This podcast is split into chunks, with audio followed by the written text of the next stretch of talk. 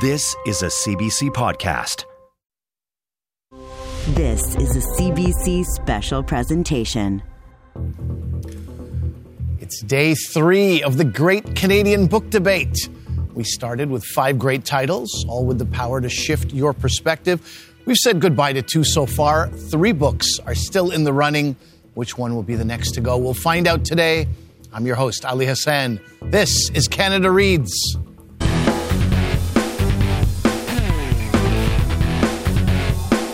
This is Canada Reads, Canada's annual title fight.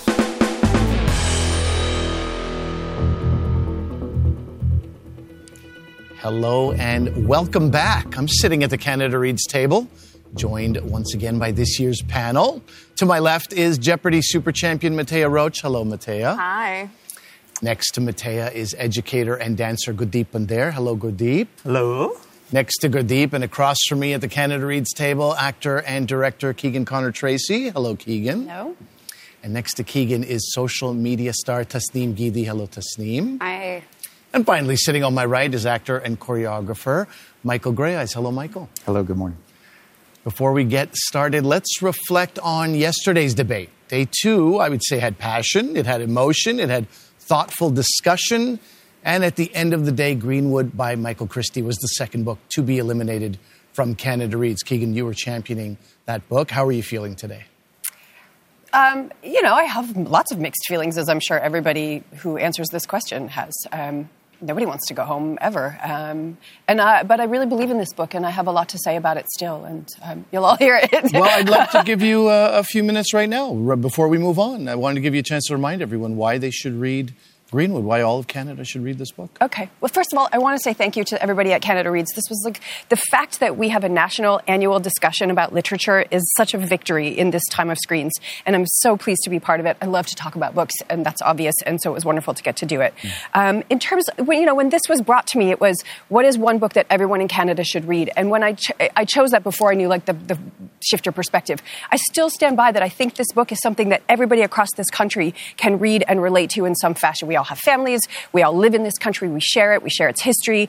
Um, this book has already found so many people. Uh, I think book clubs are going to love it. It is uh, the number one on the CBC paperback bestseller list this week, and it has been for six weeks. People know this book. People love this book. People will continue to love this book. Um, I think that says a lot. I, I, can see it. Like as a director, I can really see it. I hope it finds a life on the screen.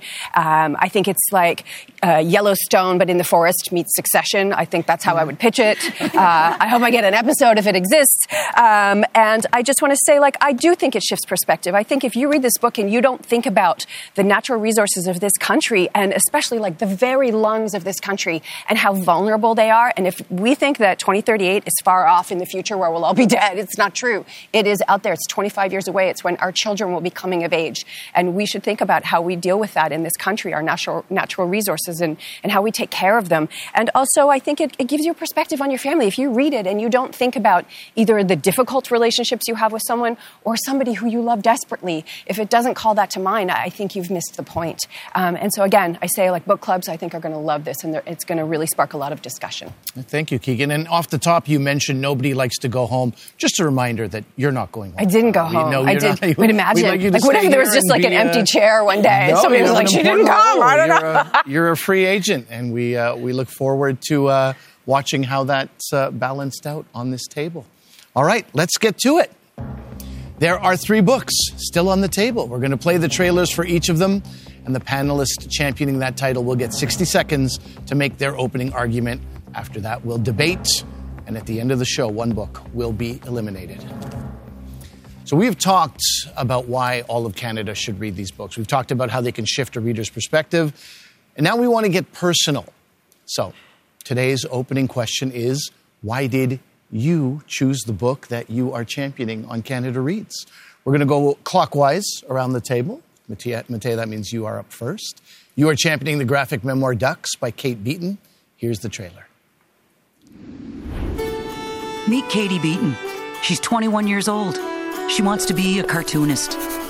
She's fresh out of school and saddled with debt. Reluctant to leave behind her close knit seaside community for life in the unforgiving oil sands. where bulldozers are the size of buildings. The attention and harassment are constant. It's hard and lonely work that can change people for the worse. And the destruction of the environment and the local communities is just the cost of doing business. To survive, she forms bonds, finds hope, camaraderie, and solidarity with a trusted few. Just like ducks, we migrate, seeking greener pastures, bluer skies, and the promise of a better life.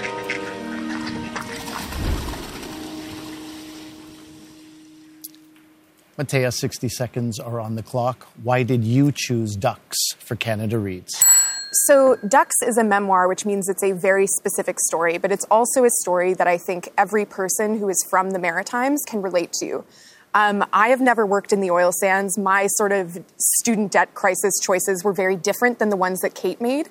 Um, but my family has history of displacement. Um, at the beginning of the book, Kate says, uh, as a person from Cape Breton, you can either have opportunity or you can have home.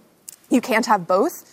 I've had the experience of moving away from Nova Scotia. I came to Toronto when I was 16, and it was incredibly difficult. And I really related to the way that Kate talks about the difficulty of moving away.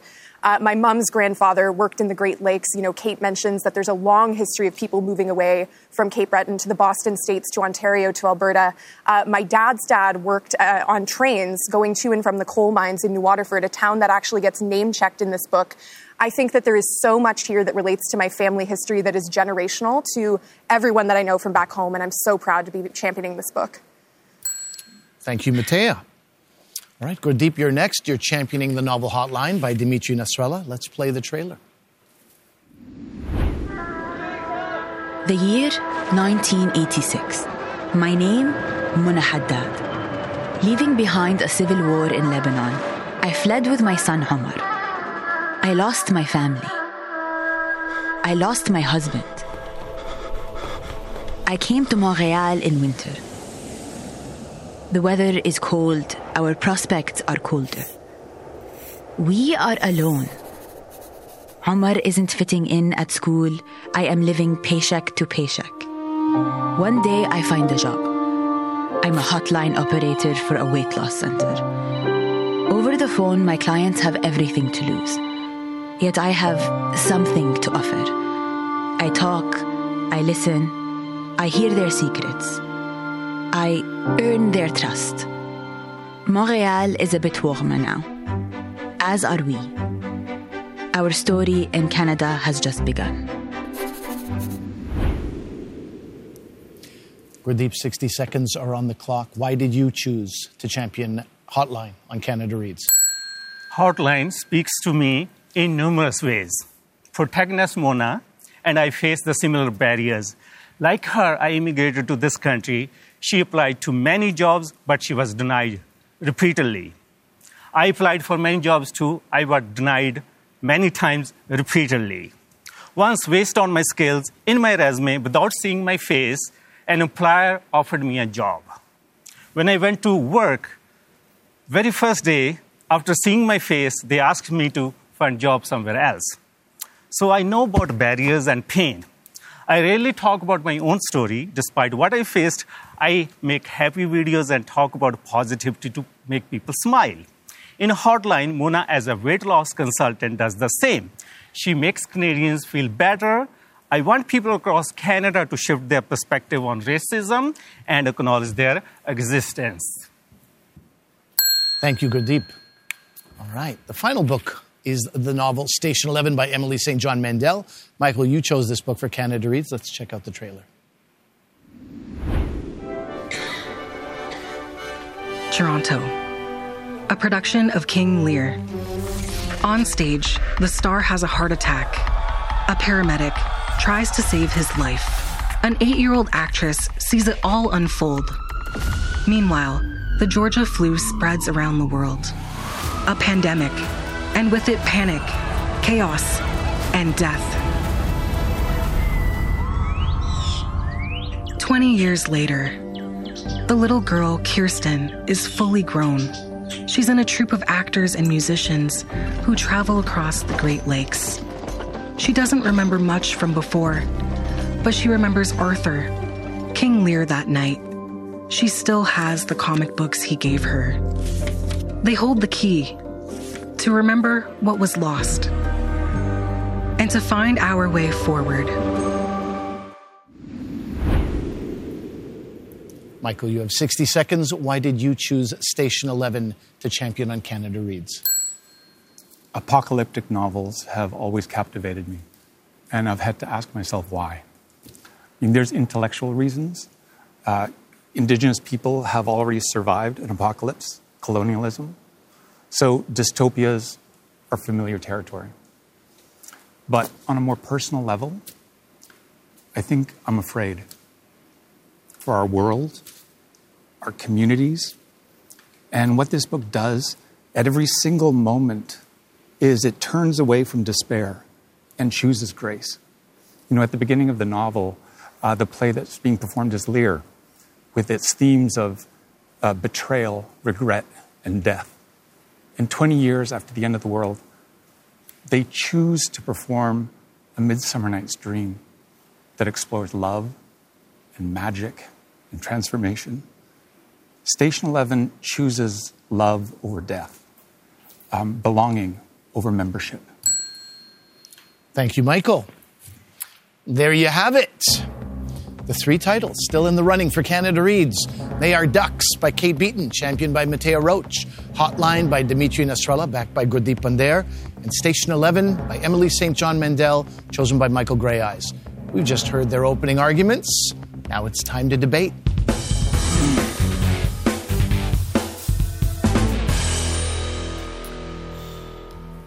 Right, the three remaining books examine the impact of being disconnected from family and community. Which title helped you best understand how it feels to be isolated and alone? Keegan, let me ask you first. I knew you were going to do that. Is it just because I'm across from you? Um, I, think I, I, felt that in all of them, certainly. Uh, there is a bleak loneliness to ducks uh, and being part of a, a really male dominated profession. I, I, think I understand that. There are many more women now than there were when I, st- when I started. You never saw a woman on a set. Uh, I understand and I empathize with the, those male dominated uh, environments. I, my mother in law comes from the Philippines. I, it has caused me to ask a lot of things about the things I took for granted as a Canadian who was born here. Uh, and I really think that that book will, will shift what people think about what that experience is like. I think it's so easy easy for people who don't have a broad worldview to judge someone based on the color of their skin, for example, without understanding, like trying to explain these are people who have escaped war. You just, you know, you can't get your Tim Hortons in time in the morning. I, I think it offers perspective on how lucky we are to live in this country and the problems we have. Um, I, I, felt it less so, it, although I'm so persuaded by the way you speak so eloquently always.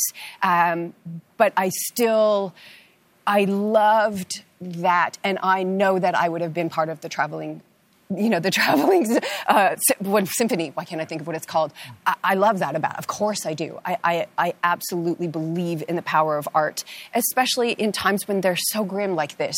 I, I did struggle with how it was dark, but I, I, appreciated that what they were was a light in the darkness. And um, wow, can we not all use that right now? And just for our radio audience, I'll let people know that when you said I struggled a little bit, you were referring Michael's to uh, Station 11, yes, Michael's you. book. Tasneem, let me ask you to weigh in on this. Yeah, I actually really I didn't have time to commend Ducks yesterday, and I really wish that I did because I think I don't know if it was a financial decision or if it was an intentional choice on Kate's, but I loved the color tone in the book. I think it did such a good job to really depict Kate's emotions while going through, and I loved it so much. One thing that I will say though, sometimes it was like a lot of what people were saying yesterday was. Um, the way how with the characters there's too many characters for them to relate to i felt like it was sort of the same thing with the pacing with the, the scenes cutting with each other. Mm-hmm. i don't know if it's also a thing about graphic memoirs but while i was going through it i didn't know if there were pages missing or if we were just going to another scene. And again a lot like what michael was saying on day one it was to really immerse in kate's experience and actually living there and how the days kind of blended into one another. And it was just either you're working or you're not. And i did appreciate that but sometimes it did take me out of the book to appreciate it. But i think the color tone of the palette was color toned, like the panels were beautifully done. And I think did a really good job at you know depicting Katie's emotions, but it did do so kind of at a cost. Mm-hmm. Mattea, do you have a reaction to that? Yeah, I think when you mention like it actually is almost a deliberate choice, I think Mhm. of like the way that the days blur into one another. I think like there's even direct mention, right, of when she first moves to the oil sands, she's talking about how she's having such a difficulty adjusting between the day shift and the night shift because she's not even consistently working at the same time of day. So there's that sense of dysregulation, and I think that that's almost maybe more a feature than it is a problem, although I understand how perhaps it can take you as a reader uh, maybe a bit of adjustment there. I think in terms of the characters, because I know that's something that's also come up, is like the characters blend together somewhat. I think that's also somewhat deliberate in the sense of I think we've probably all had jobs where we feel kind of like an island, and then there's just this swarm of people around us, and we don't necessarily, especially like 15 years on or whatever it is that she's writing this book, remember exactly like details, right? There are some people that show up that just talk to her one time in the tool crib. She may not remember the name of that person, but she re- may remember like something weird that they said to her. And so that's like kind of what's represented. So I think that sense of disorientation actually is a big part of what this memoir is about and trying to articulate. But what do you say to people though who, when you know, if I'm saying and and as a, a, a real, you know, I've read a lot of different kinds of mm-hmm. books, though not necessarily these, where I was constantly having to flip back. Like, mm-hmm. how how are you going to sell that to people that that's easy for? You know, I think about my father-in-law Mhm. or my mother-in-law, uh, mm-hmm. or or just like a, there's a certain echelon that I think are really going to struggle with that. So here's what I'll say about this. I think the way, at least for me, that I read graphic novels is somewhat different than the way that I read a prose book. And I think that, again, this is a feature of the form and not a problem, but may require some adjustment. So when I read a graphic novel, I do tend to read it faster than I would read a prose book, but what I also will do is typically read it more than once. Yes. Because I think, especially when there's so much imagery, I'm often reading for text first and then I'll read something again for imagery. So Ducks is a book, and like Fun Home that I've talked about before outside of this is like, you know, all of these graphic novels that have really shaped me. I will go back to them multiple times and discover new things each time. So I think for me, I didn't find myself needing to flip back and forth to remember characters. There were a couple that were really iconic. Um, you know, Kate's sister Becky that shows up, her friend Lindsay that she went to school with. Like, these are characters that are super recognizable. For the ones that are more kind of background and only show up a little bit, I thought to myself, when I go back, you know, I'll be able to get even more out of this person in these interactions, if that makes sense. We haven't heard from you yet. Let's get you in on this conversation. Uh, do I need to talk about my books or other books? Your book is clearly connected to disconnection, uh, and, and you can talk about that, but you can also talk about what you've heard at this table. Great. Um, like Keegan said, all books they have this element of isolation and loneliness. Uh, I think this is a valuable part of human nature. Um, in terms of Ducks and Station 11, I found this element in both of the books. Uh, in Ducks, uh, um, the moment of vulnerability, isolation she's going through in Fort McMurray and other those other areas, and when people are saying those kind of words to her, and the pain it was causing, uh, and the financial struggles, uh, um, and when she approaches her employer uh, for some clarification, and employer shuts her down, and she had to go through a lots and lots of vulnerable moments. In a similar way, Station 11 too, all the characters, especially Kirsten, she's going through a lot of vulnerability. Jeevan, like Jeevan, he's an important character in this uh, in this book. Uh, my good friend was Jeevan in my primary school. Um, he's going through such a vulnerable. Clark, uh, Miranda Carroll. Oh my God, so much loneliness, so much isolation. Um, so many people lost so much, al- almost everything, almost everything. Their, their, their family, their relatives. Uh, uh, and, and, and the Museum of Civilization is a perfect example of loneliness, where uh, uh, uh, Clark and his friends are collecting pieces from the lost world. Why they are collecting? Because they are feeling the loneliness and the i- isolation. So I, I found this, this element in both the books and in all, all of the books, uh, and, and is all uh, the authors they did a great job. Let me leave the final word to you here, Michael. Um, you know, isolation and loneliness. Um, if we think about these books like music, you know, like I when I when I reread Ducks, it was like that was the key that it was written in, and that made it so beautiful to be immersed in it. Um, and then also with Hotline, you know, if that was the piece of music, when spring finally came and it was like a key change, it was such a relief for me because I felt Muna's isolation so so palpably. These are gorgeous books. Okay. That is it for this round. That uh, there was a little debate. It was mostly love. It was mostly love in that round. We'll call that the love round. Um, for this second chunk here, we're going to talk about the fact that each of the books has a strong sense of place and setting. Right? They take us to a war-torn Lebanon and a cold winter in Montreal, Cape Breton and the Alberta oil sands, Toronto and a, a borderless world after civilization has, has collapsed. The question here is which book did the best job of transporting you to a different place? Tasneem, let me start with you. Yeah, I was kind of talking about this yesterday, but um, I do love the fact that the book is nonlinear storytelling, and I think this book, out of all of them, has And you really were the strongest. referring to sorry, Michael. Station Eleven, right? I apologize. That has maybe one of the strongest starts out of all the books that are here. But then with the nonlinear storytelling, it was it was kind of hard, and also when the pacing kind of shifted when we left the pandemic, or sorry, the pandemic started, we kind of went into this little lull, and it was so hard for me to kind of picture where we were in relative to the story, and the fact that we kind of kept shifting between perspective to perspective, it was kind of hard for me to get a grasp of where I was and really having emotional investment to the character, which kind of took me out of the book. Um, but one thing that I will say though is Miranda's. I love the contrast between some of the scenes when we go to like destruction to Am I allowed to say spoilers? I hope so. With Miranda oh, yeah. on the beach, I thought that was such a beautiful moment, and I felt like I was right there with her, holding her hand. So I will say that. But with the whole shifting perspectives like so quickly that I didn't have a chance to really immerse myself into the story, it took me out. But Miranda scene, wow. I dare say it called to mind Toronto really well in the beginning, and then it sort of disappeared into a place that could be anywhere Yeah. and felt less like my first, you know, I was really thinking like Canadian book as I began this. And I was like, well, this doesn't feel Canadian to me. My second pass, I was like, and I said about how when I came in, I suddenly could see Jeevan and, and at Frank's apartment overlooking the, um, the, the water, and you could feel Toronto in it in a way that I really felt when I, when I drove in from the airport. Um, but I, I did feel like that sort of dissipated through the rest, and, and perhaps that's intentional. I, you know.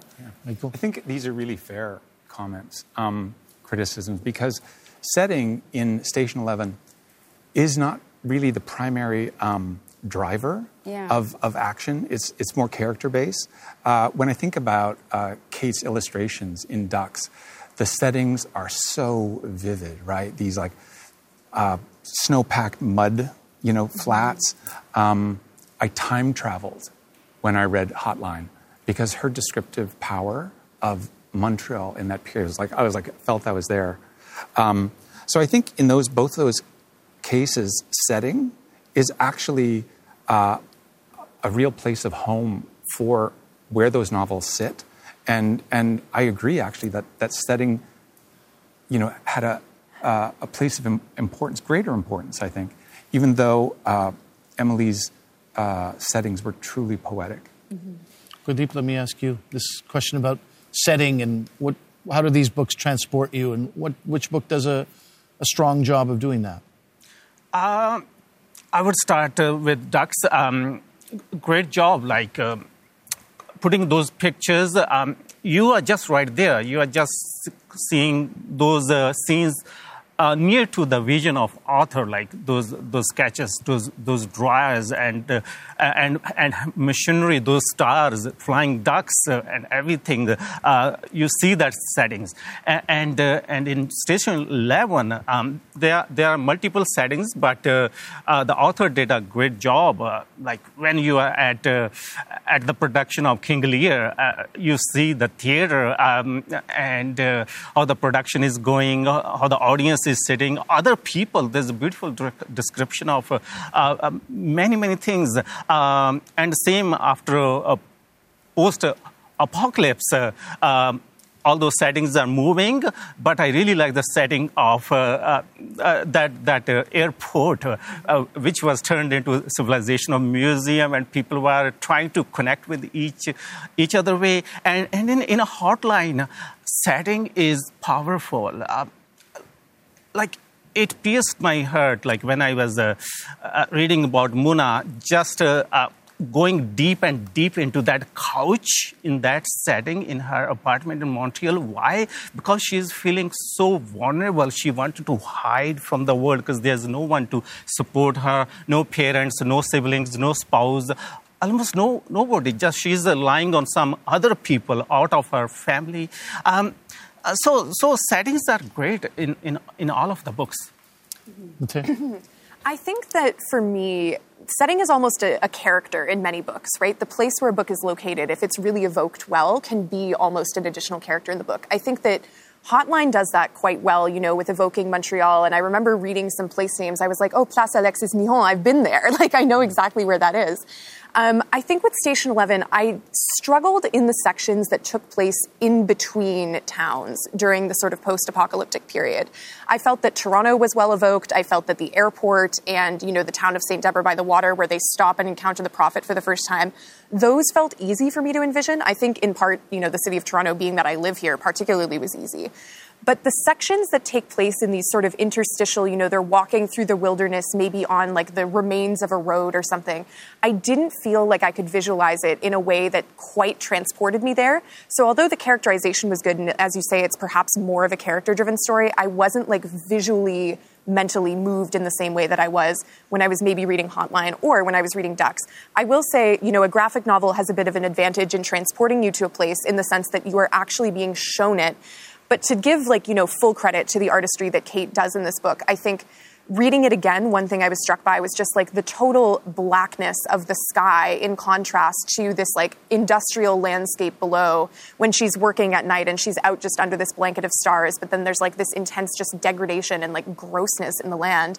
I think there's also a lot of contrasts that are struck, you know, when you drive a little bit outside of like the sort of tailings ponds areas. And there's this one scene towards the beginning of the book where she's taken for a drive out to this like land that's basically been filled in and there's like buffalo roaming around very close to where you have just like this toxic like soup uh, of industrial like you know runoff essentially. I think that that setting is something that like i've never seen in my real life and this book was able to take me there and i think that that's the power of, of ducks specifically I think she evoked um, Cape Breton really well too. That where she has a flashback and she's sit, standing on the beach, and you sort of feel the longing of that place mm-hmm. in that moment. Mm-hmm. And also, I really remember the, um, and it was a challenge of that. And I kind of wished it had been in color, but I also really appreciated the Northern Lights in black and white. There was a certain challenge to that that I, I appreciated. Yeah, I think Tasneem made the point of like some of the constraints that have to do with like cost of color versus black and white. I'm not sure. I know Drawn and Quarterly is a small publisher, and that probably to some extent affects like publication decisions. But I think you're right. Like the evocation in black and white is still, you know, it's almost stark in a very different way, right? Because it's the tone of the whole book. It's keeping it in line with that. Okay, we'll leave it there. That's it for this round. Canada Reads is a celebration of great books. It is also a great competition, and it is uh, a long and getting longer, uh, engaging two and a half days. We're not done yet. We do have some special words of encouragement to help you get to the finish line. So have a listen to this. Hello, Mattea. This is Brian, your old debate coach. When I told you I was looking forward to the next chapter, I didn't expect you to take it literally. But you found a way to put your skills to work defending something you enjoy, which is lovely. I look forward to your doing so, and you can be certain we'll be cheering you on again. Michael, it's your friend Elle-Máijá Tailfeathers. I know with your charm, your charisma, your wit, your passion, your heart, and your brilliant mind, you stand a big chance of winning this thing. And if you don't, just remember that you'll always be Gooch to all the aunties. and that is a major life achievement. Break a leg, wound a knee, you make us all proud. I uh, love you so much, brother. Take care. Hi, Gurdeep. Sandy Coleman here. You know, I thought your looming images on billboards in downtown Vancouver and Toronto were a pinnacle of your fame. And here you are, a panelist on Canada Reads. You are proving a tough competitor, but with your daily cardio routine of dance, this shouldn't come as any big surprise. Just as you did with our audience on that first morning show interview, beguile your opponents with your sincerity, and then take them to the mat with your infectious giggle. Gurdeep, we're cheering you on from the territory. You can do this. Hmm. Those were the voices of Mattea's high school debate coach, Brian Casey, Michael's friend and Blood Quantum, Quantum co star, Elle-Máijá Tailfeathers, and one of the first people to interview Gurdeep, former CBC radio host Sandy Coleman. I'm Ali Hassan. This is Canada Reads on CBC and SiriusXM. Let's get back to the debate.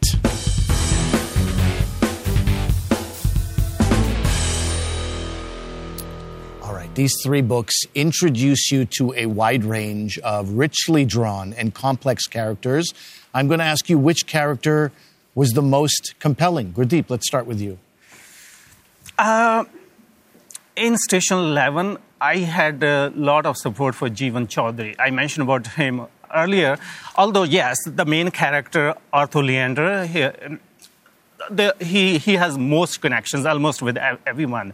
But the sporting role he play, he's playing, oh, oh my God, that's amazing. He's uh, supporting the kid, supporting other people, uh, doing such a wonderful. Although yes, yes, his appearance is uh, uh is uh, is not that much in, in, in the novel, uh, but as a character, I would say that doing great and May I talk more than one book? Go ahead. Yes.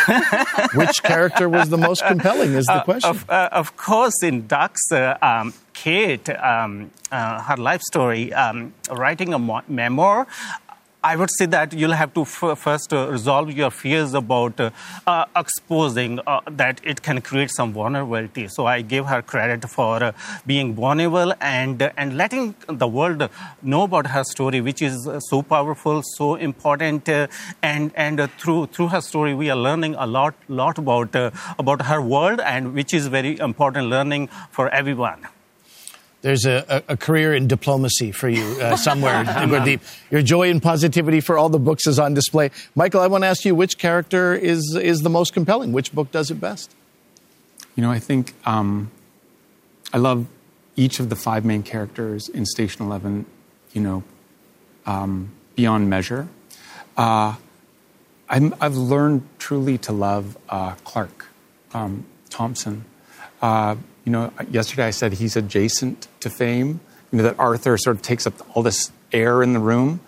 Um, and there's a line in Station 11 where, you know, the world's falling apart and uh, someone says the center isn't holding. And It's so terrifying, but that's what Clark does. And so by the end of the novel, he takes on this incredible role of, of holding space and holding order in the midst of chaos. So he's my favorite character. Um, but in those same words, you know, Katie's um, the complexity of of what she reveals is is profound to me, and and Muna is a character I'll, I'll never forget. Tasneem, let me get your thoughts on that. Yeah, um, I loved what you said about um, Jeevan's character because I fell in love with him the minute I met him. And I was so sad because I felt like it was a little bit of wasted potential in his character growth throughout the story, especially with the pivotal role that he played in the beginning. And then you don't see him again for like a 100 some pages. It's like I need for him to come back. And then when I met him again, he was like, he's a completely different person, which granted he lived through a pandemic, right? But I would have loved to see how he got to that point, and especially with relation to, again, so sorry for the spoilers, but with relation to his brother's death and how that impacted him. And I they really, really wish kind of they kind of that, kind right? of glossed over that, and I could talk a whole hour about it. And I was so upset about that, especially because it's a speculative fiction book, and I could talk about like disability rap with that as well, and that also kind of annoyed me. But in respect to Jeevan, because we're talking about characters, I really would have loved to see him reflect not even just reflect on his brother's death but just how it impacted him and also with kirsten i think it was such wasted potential to not have those two go through the story together because they met in the beginning and it would have been so poetic for them going through at the end. But I understand that, you know, you got five characters, but then because of the multiple POVs, it was so hard again to invest myself into those characters because I really wanted to. And I loved, you know, the the approach, I guess, but I think the, exe- the execution of it fell flat in a couple places. But I think I'm just bitter because I love Jeevan, honestly. So just for me, as you were saying, you wish that Kirsten and Jeevan had met at the end. They both had the experience of losing their sibling. Like that was Yeah. actually an additional thing that binds them together. I think it's interesting, you know, we have two works left in the competition that really focus on one character, right? You know, Ducks being a memoir naturally is going to focus primarily on the person writing it. And then Hotline really is Muna's story. Um, Station 11, I, I like the multiple points of view. I found it very compelling, but I, I found that, like, yeah, there were certain characters that would fall out of the narrative at certain points that I wanted to know more about. Jeevan was one of those characters. And then we had this thing, like, I loved Clark's characterization. I think because he, like, reminds me of what I imagine people that I went to school with might be like when they're older, if that makes sense. Mhm. Like the sort of disaffected management consultant and lawyer type class. I think I'm going to know a lot of those people in like 30 years. Um, but then he was like a little bit absent from the beginning of the story. So it was interesting. Like we saw sort of a shift in who the focus was on, and I might have preferred like a little bit of a more consistent distribution across the entire text. Um, I want to talk about characterization outside of just Kate's point of view for a brief moment, because I think there's something that's really important to talk about with Ducks that I haven't gotten to say yet, which is that the character of like the type of person who goes to work in the oil sands, not any specific character, but the general sort of experience of having to go out there is something that I think is articulated really well. So I think that, you know, yesterday we talked a little bit about the concept of agency and like why people make the decision to go out there. I think that the tension of working in a space that's like deeply hostile to you, but as a person who maybe is transformed by that space in a negative way, someone who, you know, struggles with mental health and addiction as a result of being out there, somebody who maybe becomes a person who is worse than you were at home and engages in actions that you wouldn't have done absent that isolation. I think that the characterization of that, even though it's not really done in relation to one specific person, that sort of a guy, and it, it is mostly guys, is evoked really well, I think, in this book. And that's something that I think is like was really perspective shifting for me since it's an experience that's so different than my own life. And so that's something I really appreciate. Keegan, let me ask you which, uh, which book has the most compelling characters? Which, who does a good job? Who doesn't? I thought that was a good rebuttal to the notion of like where I was saying there wasn't a lot of character development. To take them as a whole, an amalgam of a character, it was interesting in that you shifted my perspective. um, I, I, will say honestly, like there, I, I, I almost for in Station Eleven, it was like I was so annoyed with Elizabeth. Like, I'm finding myself talking about the characters that kind of pissed me off. Well, am I allowed to say that? Oh gosh, of course I'm the one that gets bleeped on Canada Reads. Hmm. um, but I really liked Miranda. Uh, and I, I almost wish there had been more of her, that she wasn't sort of left all on her own out on this Malaysian beach in the end. Uh, although there was something sort of um, prophetic about that, I suppose, and and, and poetic.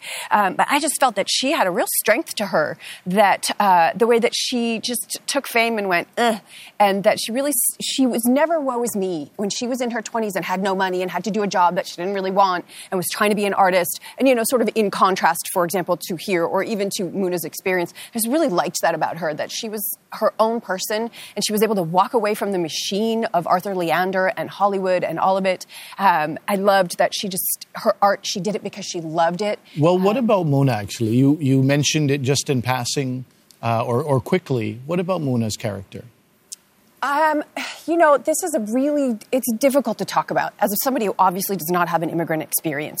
But what I do have is a, my, my mother-in-law, of course, who moved here, and that really shifted my perspective as a, as having grown up like, woe is me, I'm so hard done by, because my, I, I grew up with a single mother who never had any money, and I was a latchkey kid. I talked about, and I think for me, Hotline just hit too close to home. Uh, so I found Muna very sort of like, you know, uh, and, and, to some degree, rightly so. Um, so I just, it just was not a character that I liked being in, and I think it's just because it was too much for me to. To, I know what that's like. I know what it was like for my mom to, if we had hot dog day, to not be able to buy coffee at work. Sure. Um, and so that just was a lot of close to home. You had a similar but different perspective yesterday yeah. where you were like, I know it, but I know it so well that uh, you almost felt. I don't want to take your words out of your mouth, but yeah. you felt like you knew this story already. You know, my mom called me after I was talking about it, and I think this whole reading hotline was more like a mirror than transformative, and I don't think it needed to be. And I, hopefully, we have time because I have a little story. But growing up, you know, I grew up with people who looked exactly like me. I never had to be like this other. And I feel like that's why another reason that this book wasn't transformative for me. But then when I went to university, and then I met people who did not know that, you know, black Muslim women could exist. And that notion just surprised me. And I feel like that kind of story can help people understand the immigrant experience, how hard it is to be, you know, single, and the intersectionality of it all with Muna's character. So I don't know. I did have to take myself away from that. Like, yes, it didn't do much for me because this is a story that I know every single day. But I'm thinking about the people who I went to university with, and I really want to give every single one of them because black Muslim people exist. The fact that she is a woman who speaks French and she's Syrian exists. And I think that kind of narrative is really important. Final words to you, Michael. What about Muna? Let's, uh, let's uh, focus on this character. Uh, there was a moment in, in Hotline that I'll never forget when she's uh, buying uh, warmer clothes for Omar and she's getting a, a jacket for herself and she rejects these sort of threadbare woolen ones. And finally, she finds something. And she said um, that this particular garment had less weariness of all the women that had worn it before her. Um, that really struck me. You know. Um, that is it for this debate. I left you the last word, and it was great. But we do have to move on from that round. The next thing I'm going to ask you, you know, these the, the, the, characters in these books find themselves in tough new realities. Sort of goes without saying if you've read these books. They're dealing with economic insecurity, misogyny, grief, racism, violence, devastating loss, pretty bleak stuff. And yet each book shows us the what we would call the slim edge of hope. So let me ask you this, which book best portrays the power of hope to get you through hard times? Tasneem. You know, I think I kind of already alluded to Hotline doing that as well. But I think also with that, I, I when I was reading it again, because I was saying yesterday that I really wish that that story had an extra layer of depth, and I was wondering why, right? And I was going through it again, and I realized this is basically his love letter to his own mom, right? But I think with that, it was kind of disguised. It was a fiction book disguised as a memoir, if that makes sense. Maybe it was the opposite grammar's yeah. hitting me right now. But I think with that comes with limitations because it only really focused on Muna and not more than that. I loved Muna's, we didn't talk about this yesterday, but we didn't talk about Muna in relation to her clients. And I love that so much, and I love being within that dialogue so much. And I would have loved to see even that perspective of her client, especially the one who with the husband who was cheating on her, mm-hmm. to go see what her advice really helped with her with her clients as well, and even with her son, because she's more than just Muna. She has so many other things that project out of her, and I really wish they could have expanded on that for that, I guess, elevated layer of hope for me. But yeah, what's your reaction to that, Gurdeep? Um, yeah, thank you, thank you very much for your input. Um, yeah, I like the way uh, you said that um, uh, she is more than one person, like. Um, uh, she's at, at home, she takes care of her son. At work, uh, uh, she's not just a weight loss consultant, uh, she's a counselor, she's a friend, she's a therapist. Uh, um, people are calling her the same way um, uh, we call to mental health professional for advice, for support, and uh, and people find her voice so soothing. And on the on the phone, they are revealing their personal life. We don't do this. We don't do it uh, um, uh, usually until we have a trust in someone. And, and she's doing despite her own struggles, like despite she's going through, and she's quickly moving on. I found it very beautiful that uh, that uh, the pain she carries deeply in her in her heart, and despite that, she's finding her way to move on. She's uh, find a way to build hope, and because hope is very powerful. Hope is what keeps us uh, alive. Keep um, like if we go to the history of humanity, uh, we have seen wars, pandemics, floods, so many things, and what kept humanity alive alive uh, is hope. So this- let me, on that note, uh, very powerful thing you're saying here, Gurdeep. Let me ask you, Michael, what uh, what book best portrays that uh, the, the power of hope to get you through um, well through tough times? You know, obviously, you know, from my opening statement, um, Station Eleven is is written with hope as a destination. You know, these people they walk and walk, and that's where they're going. That's ultimately where they're going.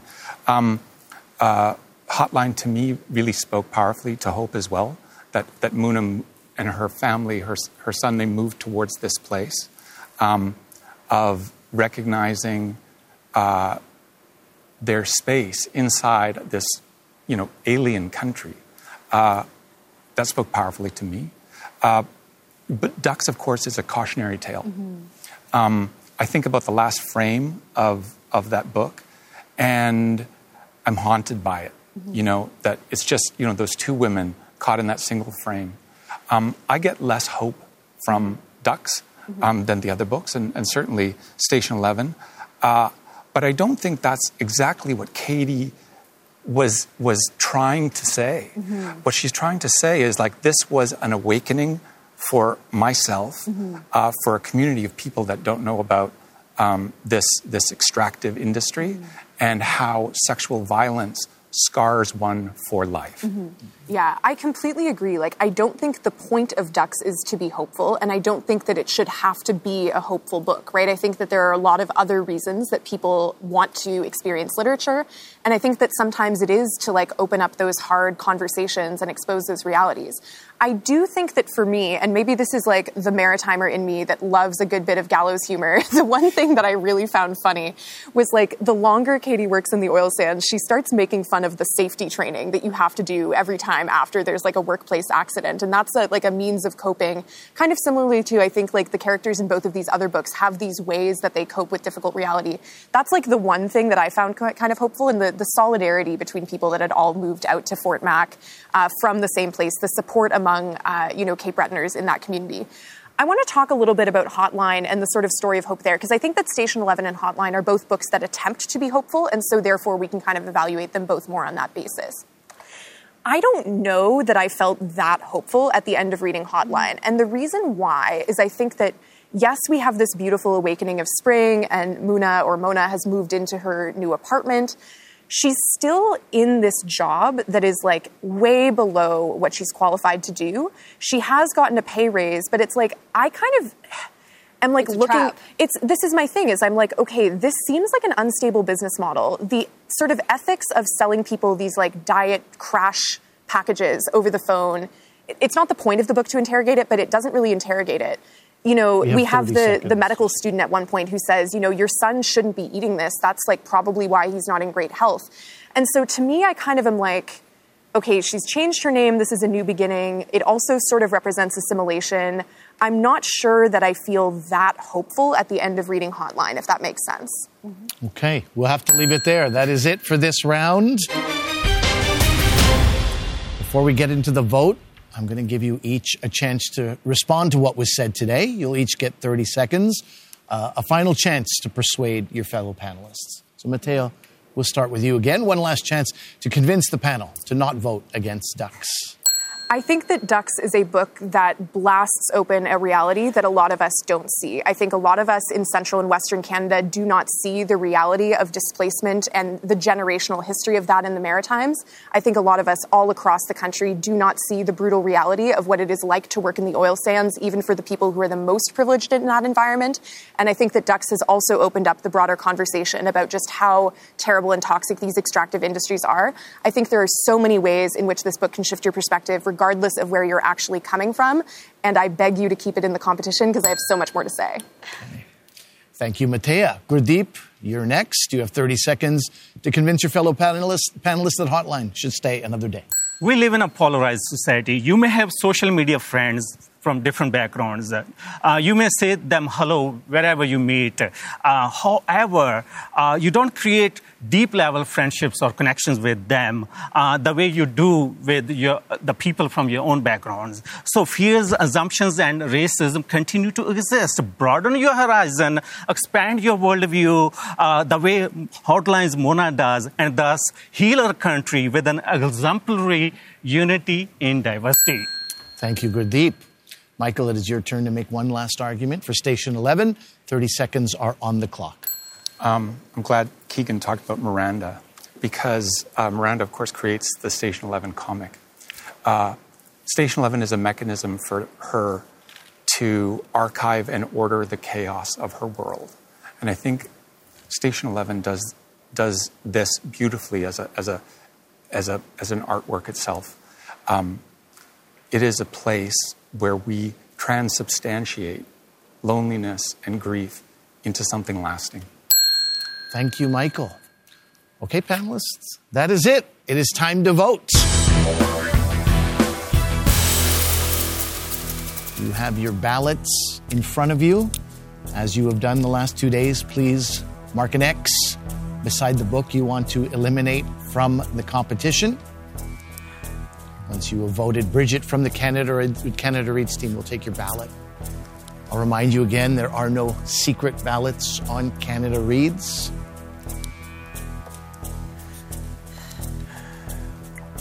Our free agents taking a little bit more time with the vote than our panelists who are still in the running. Notice that. Are you-. Are you waiting on me?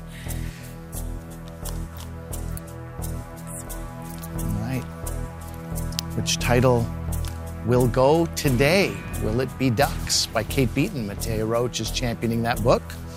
Will it be Hotline by Dimitri Nasrallah? That novel was chosen by Gurdeep Pandher. And will it be Station 11 by Emily St. John Mandel? Michael Greyeyes is backing that title. Whichever one it is, it will join Greenwood by Michael Christie and Mexican Gothic by Silvia Moreno Garcia on the shelf. I'll remember, uh, I'll remind everyone that um, votes so far, Station 11 has had one vote against it on day two. It was by Keegan. Ducks has had one vote against it, also on day two. That was by Tasneem. Hotline has had no votes against it so far. Sneaking under the radar. Gurdeep. We'll see if that continues to be the case. We have two free agents in Keegan and Tasneem. It's noteworthy that their votes were the one vote against Station uh, 11 and Station uh, and, and Ducks, respectively. Who will go next? We are about to find out. I have the ballots. All right, Gurdeep Pandher, how did you vote? Uh, sometimes you have less options, but I voted again. The book I love is Ducks. Okay, that is one vote against Ducks. Mattea Roach, how did you vote? Um, based on the arguments we heard today and also my initial experiences reading the other two books remaining in the competition, I voted against Hotline. We have one vote against Hotline and one, one against Ducks. Michael Greyeyes, how did you vote? I voted against Ducks today. It's two votes against Ducks and one against Hotline. Now's our moment. Keegan Connor Tracy, it is your moment. What? How did you vote? Uh, I think, you know, look, if this was the book I think all of Canada should read, I would say Station 11. But the, my mandate is the book to shift perspective, and, and I don't feel like it does that, and I'm so sorry, but I voted for Station 11. We have one vote against Station 11, two against Ducks, one against Hotline, one against Station 11. Tasneem Gidi, how did you vote? I don't like that it's on me, but I, I, I voted for Hotline. I'm so sorry. All right. Two votes against Hotline, two against Ducks. We have a tie. What does that mean? Let's turn to the Canada Reads rule books. We have a tie. The panelist who did not vote against either of the books up for elimination must break the tie. This is the case even if that panelist is defending one of the two books up for elimination. Keegan Connor Tracy, you voted against Station 11, which was not one of the two books in the tie. Oh, crap. You are now entrusted with breaking this tie between Ducks and Hotline. Which book will go? We have a very rapidly advancing clock. Um, this time, then, I'm just going to vote with my heart. The, the, the book I liked the least was Hotline, and I will vote Hotline. And with that, Hotline is eliminated. We have under two minutes. I want to get your feelings, Gurdeep, if you can sum them up in a short period of time. I would say that I'm honored to be here, that uh, I got uh, this opportunity to champion this book, and uh, I got this uh, opportunity to tell the story of Muna to, to Canadians. I hope that uh, some of them are able to learn from it, and uh, learning is the only way to go. Yeah, you can you know, remind people why they should read Hotline if you have another um, so another comment to make about that? Um, I think uh, uh, this book digs deeper into many, many things. Uh, um, it digs about uh, uh, judgments, uh, racism, and other things. we usually brush aside those things. the reason is that we don't experience them. It's a similar thing. Once we, we don't experience it, we don't we, we don't we don't know. Yeah. All right. Well, thank you very much, Gurdeep. You, uh, you came to the table with the, the on brand joy and positivity and, and lent that to this book. And I think um, readers and, and, and, and, the author, Dimitri Nasrallah, will, will have benefited from that. Um, but that is a goodbye to Hotline. We have two books left Ducks by Kate Beaton, championed by Mattea Roach, and Station 11 by Emily St. John Mandel chosen by Michael Greyeyes, and then there were two. I'm your host, Ali Hassan. Tomorrow, we find out the one book all of Canada should read.